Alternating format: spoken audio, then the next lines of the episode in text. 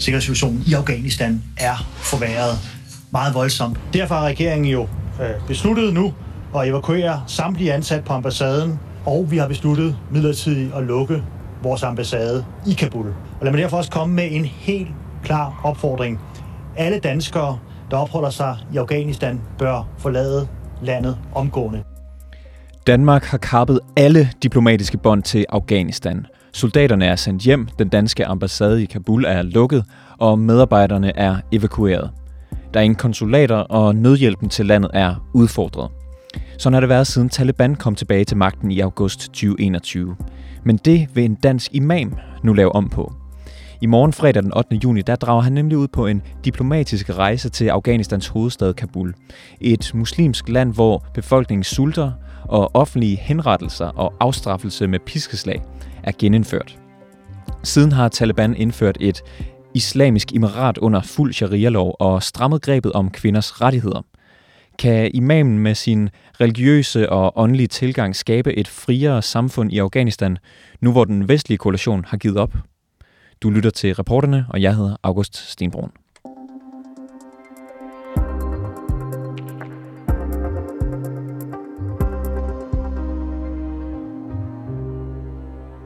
Kvinderne i Afghanistan de skal gå tildækket i gaderne og må ikke befinde sig i parker, svømmehaller eller træningscenter. De er smidt ud af universiteter og gymnasier, for nu siger loven, at kvinder kun må gå i skole ind til 5. klasse. Sådan har det i hvert fald været siden Taliban kom tilbage til magten i august 2021, og netop uddannelse, det vil den danske imam Navid Baik tale med Taliban om.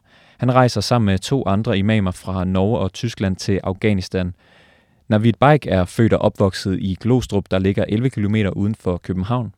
I dag bor han i Allerød med sin kone og fire børn herunder to døtre.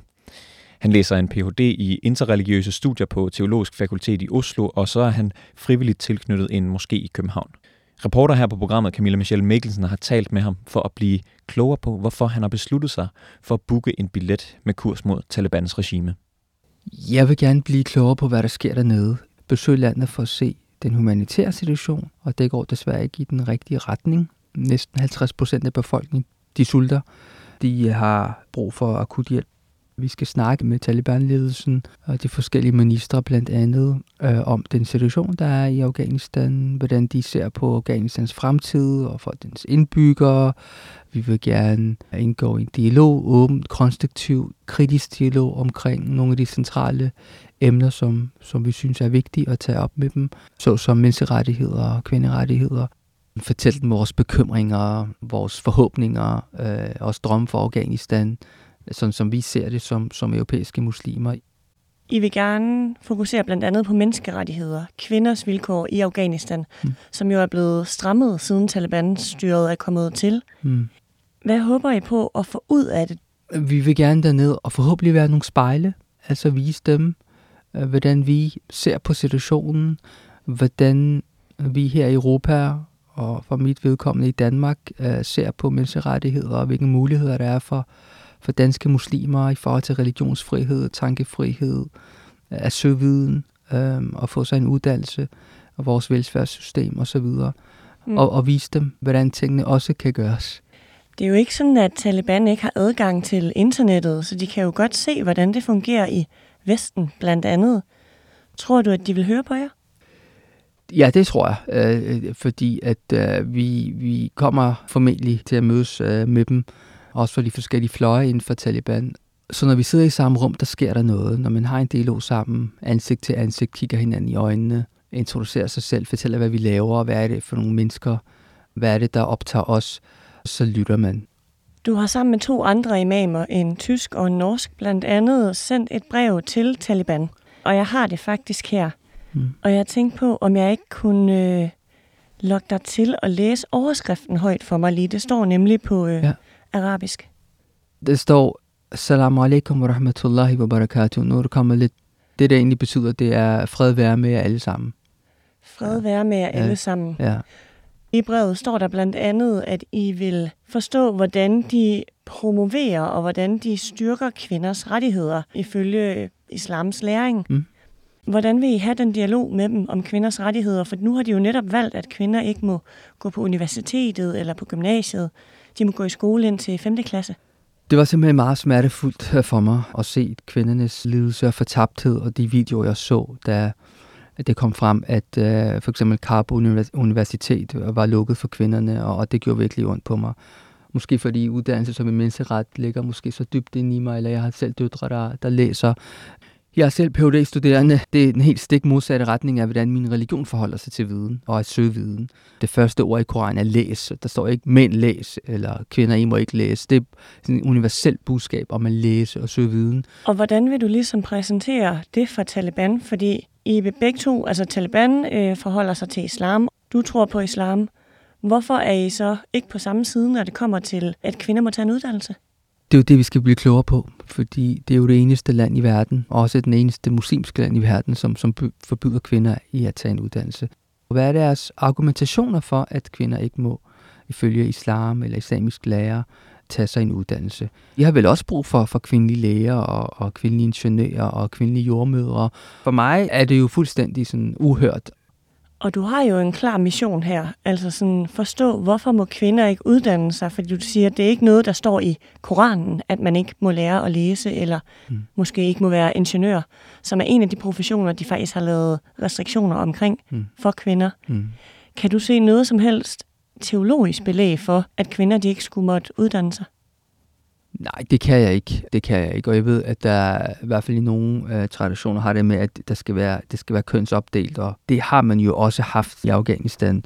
Jeg kan ikke finde nogen belæg. Det, jeg har læst, og det mange andre også har læst, cementerer bare, at søge viden, opsøge viden, er en basal menneskeretlig element i det at leve og reflektere over livet. Det er nævnt over 750 gange i Koranen, det med at reflektere, det her med at, at fordybe sig, og det gælder både mænd og kvinder. Så for mig er det, er det et menneskeret. Det her med menneskeudvikling, det er tankefriheden. Og det er noget, som min religion, sådan som jeg forstår det, går meget op i. Så derfor bliver det interessant at se, hvordan er det, de forstår det, hvad er det for nogle argumenter, de har. Du har selv to døtre, og du siger, at de læser eller skal i gang med at læse. Mm-hmm. Hvad gjorde det ved dig, da du så de her videoer af afghanske kvinder, der blev nægtet adgang til det universitet, hvor de faktisk var indskrevet på? Ja, altså jeg har øh, en datter Momina, som går i 2G, øh, som har eksamener lige nu, og jeg har en bonusdatter, Linnea, som går i 3G og skal læse på uni fra, fra næste år. Jeg så nogle kvinder øh, i Afghanistan øh, på nogle videoer og sociale medier, som var chokeret, som græd, som skreg.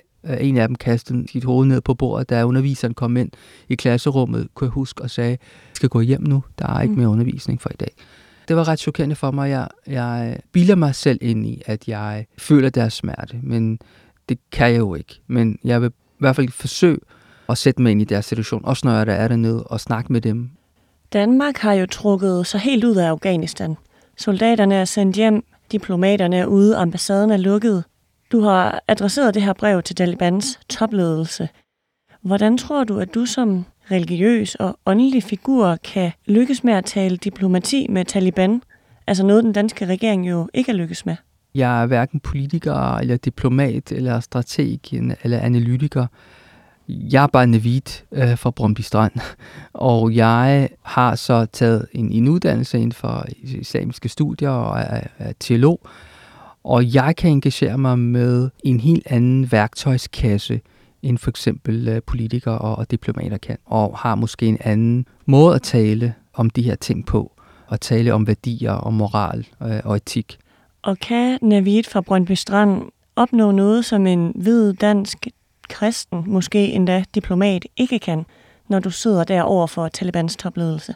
Jeg vil i hvert fald forsøge at gå i en dialog og snakke med de mennesker, der har magten, som træffer afgørelse, og, og se ikke, om vi kan rykke på nogle ting, også at vi kan være med til at skabe en længerevarende relation til ledelsen og videreføre de relationer til noget konkret. Hvis man ser på Afghanistans politiske system, som det er lige nu, så har vi et religiøst overhoved, som man ikke har set ansigtet på, og så er der ligesom de her klaner rundt om, og så er der ministerne. Der er blandt andet forsvarsministeren, som er barnebarn af Osama bin Laden. Indrigsministeren, han er den tidligere operative leder for selvmordsbrigaden, og han har kørt operative aktioner mod Vesten. Og så har vi en sharia-minister, som ligesom er centrale. Hvad er din vigtigste spørgsmål til Talibans ledelse? Mm. Det er et godt spørgsmål, og det skal jeg selvfølgelig lige tænke over. Det er den afghanske folks fremtid, der er på spil. De har været i krig, de har sultet, de har været besat. Fire årtier snakker vi. Det er på tide, at de gør sig nogle tanker om, hvordan kommer vi videre, hvordan samler vi en nation, hvordan sørger vi for basale humanitært hjælp til så mange mennesker, som, som lider, hvordan sørger vi for politisk enighed, hvordan inddrager vi de mennesker, som vi ikke er enige med i et eller andet form for proces. Øh, Men lige nu taler du jo årtier, og der har været sult, og der har været hungersnød, og der er en humanitær krise. Men helt konkret, skal vi ikke mere end knap to år tilbage, altså august 21, hvor at Taliban kom ind og væltede den daværende regering. Og nu betyder det altså, at de er gået endnu et skridt tilbage, i hvert fald hvis man ser på rettigheder for kvinder. De kan ikke arbejde, de kan ikke uddanne sig, de skal gå tildækket på gaden. Vi har en sharia-minister, vi har en tidligere operativ leder for selvmordsbrigaden. Folk bliver henrettet på gaderne. Hvordan vi varetage en dialog med så hardcore mennesker? Så jeg har ikke tænkt mig nærmere om deres baggrund, hvad de tidligere har lavet. Jeg tænker på, at det er vigtigt at snakke med dem om fremtiden. Hvordan sørger de for, at kvinderne også er en del af opbygningen af den nye Afghanistan, som de kalder det for. Studieturen her har ikke et formål om, at nu kommer vi det ned, og så giver de os nøglerne til Kabul Universitet, så vi kan få kvinderne ind dagen efter vi er rejst. Vi tænker er realistisk at indgå en dialog med Taliban-ledelsen. Nu er det så dem, som har magten og har en vis støtte også af, af befolkningen. Øh, så derfor så har vi et menneskeligt ansvar som verdensborgere. Jeg har ikke selv afghansk baggrund. Jeg har aldrig været i landet før. Jeg taler ikke sproget. Og jeg prøver bare lige igen. Jeg kan godt mærke også, mens vi taler, at du sidder jo og grænsker din hjerne for spørgsmål og hvad ja, det er, du ja. gerne vil have svar på. Mm. Når du så sidder der, måske over for sharia-ministeren, noget, der også ligger der på sinde, det er kvinders uddannelse, blandt andet fordi du har to døtre. Du mener, at alle bør kunne være ingeniører, læger og dyrlæger. Hvad vil du spørge om for ligesom at sikre kvinders rettigheder i fremtiden? Mm. Jeg er ikke selv afklaret. Nogle gange så opstår der nogle situationer. Der opstår lige et moment, hvor man kan sige noget, hvor man kan reflektere over nogle ting, eller kritisere, eller være kritisk over noget. Og de momenter kommer jo en del år. Og det er derfor, jeg mener jo, at dialogen kan være magisk, og, og kan også være en, kan ske mirakler i, i dialogen. Du sagde det selv lige før, men du er ikke afghansk. Du har aldrig været i Afghanistan. Du taler ikke sproget. Det er et land med en sharia-lov. Offentlige henrettelser og afstraffelse med piskeslag er genindført. Er du nervøs for at skulle afsted?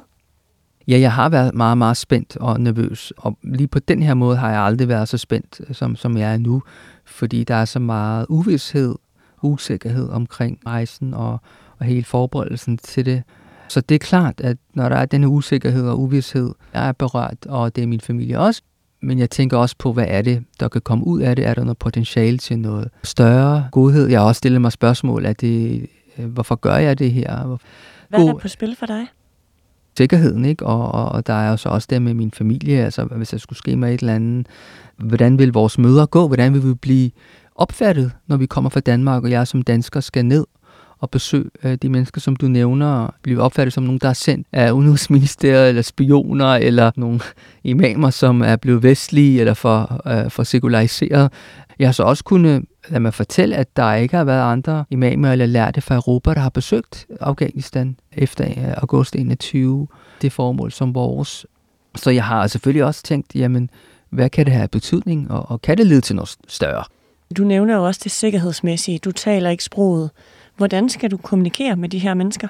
Engelsk er ret udbredt. Jeg taler urdu, øh, som øh, mange organer også taler, fordi mange organer har enten boet i Pakistan, arbejdet i Pakistan eller været flygtning i Pakistan. Og så har vi også øh, en, en tolk med. Og vi er i øvrigt inviteret af noget, der hedder The Afrans, øh, som er en NGO, som arbejder dernede som alternativ til, til at invitere os. Så det er klart, at sprogbarrieren er vigtig. Det har vi også tænkt over.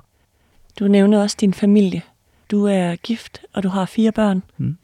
Hvordan reagerede de, da du fortæller dem, at jeg tager til Afghanistan? ned, hvor Taliban regerer? Ja, men jeg kan huske, vi lå i seng, og jeg sagde til Marie det, at uh, jeg havde fået en invitation fra, fra Afghans til at komme ned til Afghanistan og se på situationen og, og møde med, med, med Taliban og, og så videre. Og så siger hun til mig, uh, vil du ikke se dine børn vokse op? Og så bliver jeg sådan helt stille, fordi jeg kan godt mærke, at hun er frustreret, og det er sådan hendes første reaktion, der kommer. Og det gør selvfølgelig lidt ondt at høre. Ja, så går dialogen i en anden retning, og jeg er på at forklare hende, hvorfor det er vigtigt. Og hun har altid sagt til mig, handling frem for ord. Hun synes, jeg taler for meget og, og, og gør for lidt i andre sammenhæng. Så, så her kunne jeg lige øh, anholde hende og sige, at men her prøver jeg faktisk at gøre noget, Marie, som ikke er kun ord. Det er jo handling. Jeg går derned, jeg prøver at gøre noget. Øh, og det kunne hun godt se. Og så dagen efter, så sagde hun til mig, at øh, det måtte jeg gerne. I det øjeblik, hvor hun siger, vil du ikke se dine børn vokse op, mm. er der så noget i dig, der tænker, uh, det er faktisk en risiko, at jeg ikke kommer tilbage igen? Ja, altså det har jeg tænkt på, og især de sidste par dage har jeg jeg har sådan holdt mine børn sådan lidt tættere på mig selv, og sådan mere hudkontakt og sådan nogle ting. Men det er klart, at det var sådan et sådan ind i hjertet, da, da hun sagde det. Og jeg har jo også tænkt over de forskellige scenarier og set dokumentarer og film om, hvad der skete i Afghanistan post 9-11, men også før med kidnapninger og drab og selvmordsbomber. Og vi har i hvert fald taget vores øh, øh, foranstaltninger og i forhold til sikkerhed og hvem vi skal mødes og alt det her. Og så må resten være op til Gud. Og så bare lige her afslutningsvis, Navid. Kan du ikke sætte nogle ord på, for du er jo igennem en masse følelsesregistre. Blandt andet, at du kommer til at efterlade en kone og, og fire børn hjemme i Danmark, mens du er afsted. Hvorfor er denne her mission så vigtig for dig at tage på? Fordi jeg ikke kan lade være. Fordi jeg tænker, at det handler om over halvdelen af verdens befolkning. Det er jo kun kvinder i Afghanistan. Det er et slag mod alle mennesker på kloden, som tror på uddannelse, tankefrihed, menneskelig udvikling. Viden er bare så centralt i den måde, som vi forstår verden på og indgår i relationer på. Og der vil jeg gerne se på muligheden af, hvordan verdenssamfundet kan åbne sig mere op, fordi det handler ikke alene om Taliban, men det handler om den afghanske befolkning også, og hvordan man kan ligesom løsne op for det greb, som landet er i med sanktioner, især fra vestlige lande, at vi kan give noget håb og frirum til det afghanske befolkning. Vi følger Navid i lufthavnen i morgen fredag, når han tager afsted fra Kastrup. Vi kommer også til at være i tæt kontakt med ham under hans ophold i Afghanistan, hvor han skal mødes med Talibans topledelse og de afghanske borgere. Afghanistan er gået fra at være en republik med en præsident til at være et islamsk emirat med en religiøs og åndelig leder, hvor ministerne er Talibans gamle garde. Danmark har kappet alle diplomatiske bånd til landet, men kan en dansk imam bringe nyt håb, og måske endda indlede en dialog med Taliban? Det kan Martin Markusen, der er forsker i diplomati på Københavns Universitet, gøre os øh, lidt klogere på. Vi spørger ham, hvordan det lyder i hans ører, at en dansk imam er på vej til Afghanistan, i håb om at have en diplomatisk dialog med Taliban om blandt andet kvinderettigheder. Camilla Michelle Mikkelsen har mikrofonen. Det lyder i hvert fald som en, øh, en innovation i det danske diplomati, hvis det er det, der finder sted. Det er interessant. Vi kender det fra, fra andre områder, hvor vi lader civilsamfundsorganisationer møde andre civilsamfundsorganisationer i udlandet. Det kan være studerende til studerende, øh, forsker til forsker eller kunstner til kunstner. I Danmark har vi ikke øh, før arbejdet med, at øh, religiøse overhoveder skal, skal bruges i en eller anden diplomatisk indsats for at få hul igennem til andre religiøse overhoveder i eksempelvis Afghanistan. Det er, det er nyt. Han er også øh, Navid Baik her, vores imam, taget afsted på egen hånd, så han er ikke sendt afsted af nogen. Tror du, at ham og hans to andre imamkollegaer kan sparke nogle døre ind hos Taliban? Der er faktisk en, øh, en stor fordel ved, at det ikke er en, øh, en klassisk øh, diplomat eller en såkaldt øh, vestlig nødhjælpsmedarbejder, der møder op i Afghanistan derude i øh, felten, men derimod en, øh, et religiøst overhoved, simpelthen fordi de taler samme religiøse sprog. De kommer fra, for, for det samme, kan man sige, ideologiske udgangspunkt, men har selvfølgelig nogle forskellige tilgange til, hvad religionen, hvordan religionen skal fortolkes, hvordan den skal bruges, hvilken rolle den skal spille. Så i alle tilfælde vil man forvente, at når sådan to øh, religiøse aktører mødes, at de ikke vil møde hinanden med paraderne over, men tværtimod paraderne nede og parat til at indgå i en eller anden form for dialog. Hvor den dialog så leder hen, det ved vi jo ikke, men vi ved, at sådan nogle civilsamfunds til civilsamfundsrelationer, det er nogle, det er nogle langsigtede øh, relationer. Påvirkningen, den kan gå fra vores imans side til Taliban, men den kan i princippet også gå den modsatte vej. Ja, det er jo noget, man vel ikke kan styre, hvad det er, imamen kommer ned og fortæller dernede. Nej, han er øh, i og for sig i og med, at han ikke på en eller anden måde er autoriseret af den, af den danske stat eller danske myndigheder, og også heller ikke er finansieret af, af nogen som helst danske myndigheder, men arbejder på egen hånd, så er han jo uden for rækkevidde, kan man sige. Vi ved ikke, hvad, hvad han vil derude. Vi ved ikke, hvad han gør derude. Vi ved ikke, hvilke kapaciteter han bringer med sig. På den måde er han uden for land og ret, øh, kan man sige. Så derfor er det også måske vanskeligt at tale om det som en eller anden form for diplomati. Det er mere en, øh, en øh, folk-til-folk-relation, vi taler om her, som kan lede i alle mulige retninger. Hvor står vi diplomatisk lige nu i forhold til Afghanistan? Fordi vi har jo lukket ambassaden i Kabul og trukket soldaterne hjem.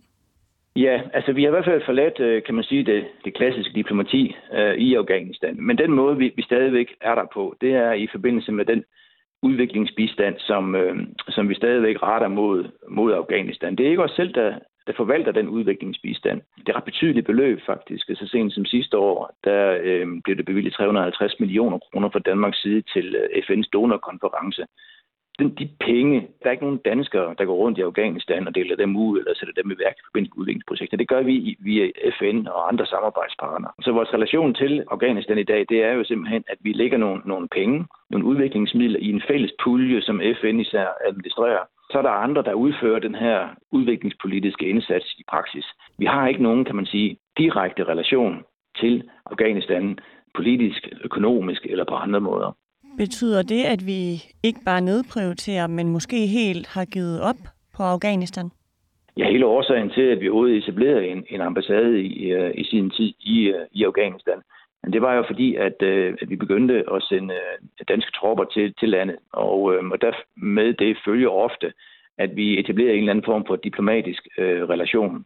Og øh, da de tropper blev trukket ud her for et par år siden, ja, så var der ikke på den måde grund til rent fagligt at have en, have en, øh, en diplomatisk øh, tilstedeværelse, og der var heller ikke sikkert at være i landet længere efter Taliban indtog Kabul i løbet af et par dage. Det var simpelthen livsfarligt for en, en dansk diplomat at befinde sig i landet. Siden er der så andre lande, der har rukket tilbage igen, men, men Kabul er ikke det sted, hvor alle lande skal have en ambassade nu om dagen. Det er faktisk ikke et særligt stort diplomatisk miljø, der er i, uh, i Kabul nu om dagen.